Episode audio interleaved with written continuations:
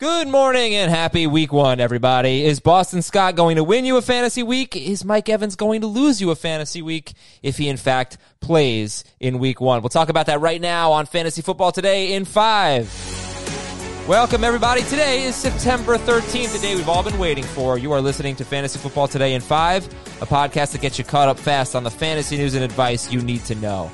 Follow and stream us on Spotify and wherever else podcasts are found. I'm Adam Azer, joined by Heath Cummings, who is definitely more of a morning person than I am. Good morning, Heath. It's finally here, week one. Super duper excited. You know, I was downstairs getting my coffee, come up to do the uh, pod. My wife says, have fun. I thought, you know, I'm going to. We're, yeah. we're going to have some fun today. We are, and Boston Scott could be very fun to start, okay? Where did you end up with Scott in your rankings?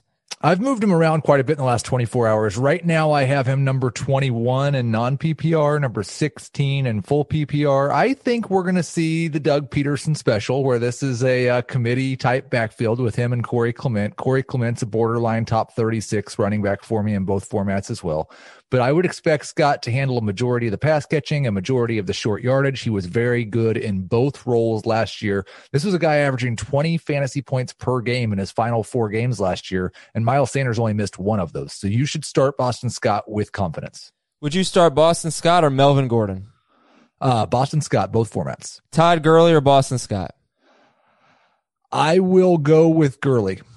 Amari Cooper, tough matchup, or Boston Scott? I am not, like Jamie would tell you, Boston Scott. I will tell you Amari Cooper. I'm not I'm not scared by the matchup. Okay, how about Devontae Parker? Tough matchup, or Boston Scott? Definitely Boston Scott. All right, how about Devontae Parker or Corey Clement? I would still go with Parker in that situation. Would you start Clement over Antonio Gibson, DeAndre Swift, Cam Akers? I would start Clement over DeAndre Swift and Cam Akers, not Antonio Gibson. All right, Mike Evans, tough matchup. Well, he didn't do very well against the Saints last year, and according to Ian Rappaport, he's likely to play, but might be on a pitch count. Uh, zero catches in one game against the Saints, four for sixty-nine in one game against the Saints. Start or sit Mike Evans? You're hoping that you're not starting him, is the way I'm handling it. Um, like it's a very difficult matchup with Marshawn Lattimore. And there's a lot of reason to think that Evans might just be a decoy or might just be used on a, a pitch count. So I like it's it's impossible to rank him as well as Cortland Sutton. I've put him right around thirty-two or thirty-three. Um, I would prefer to sit him. Cortland Sutton, same thing, could be a game time decision. Is there someone that you might pivot to on Monday night if you do want to play that game? I mean, listen, there's a couple different ways you can handle this. In a deeper league, what I would probably do is just go get Tim Patrick because he's available everywhere, and he's going to play a full complement of snaps and probably see seven or eight targets if Cortland Sutton doesn't play. We've seen Tim Patrick be serviceable in that role before, so I think that's the easiest move. Um, but again, the, Cort- the Cortland Sutton thing's even more difficult than Mike Evans because you either have to use a roster spot on someone like Tim Patrick or possibly Chase Claypool or James Washington, or you got to just risk it, and you, you can't risk it. So I, again, I, I'm hopeful that I can just find somebody that I feel okay about to start in Sutton's place.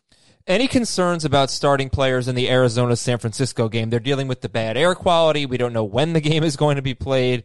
Uh, are you concerned about that? You know, I think as we sit here at eight oh five Eastern on Sunday morning, they are expecting to play the game. It sounds like the, the news stations out in San Francisco, the current air levels are below where it would have to be. The forecast calls for it to remain below what would cancel a game.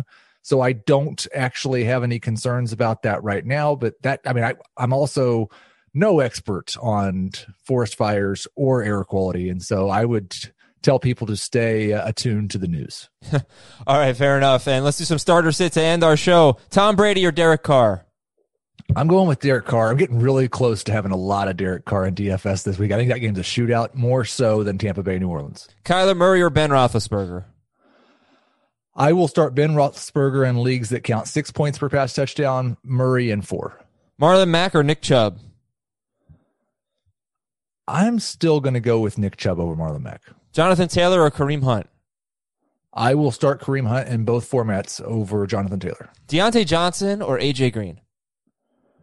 It's A J. Green for me. Marquise Brown or Henry Ruggs? It's Marquise Brown, but I'm very excited about both. Jonnu Smith or Blake Jarwin?